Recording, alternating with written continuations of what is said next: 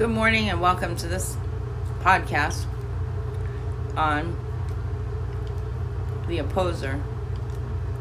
It's 7:45 Florida. A little chilly. And uh we'll be looking into that and how that plays a role in using opposites in composition of music. Good morning. Welcome to this episode of of my anchor podcast. This morning I'm going to be talking about the role of the opposer, the contrarian, and how does that relate in the worlds of music and art. Today I will be posing several questions uh, to get this get this conversation started.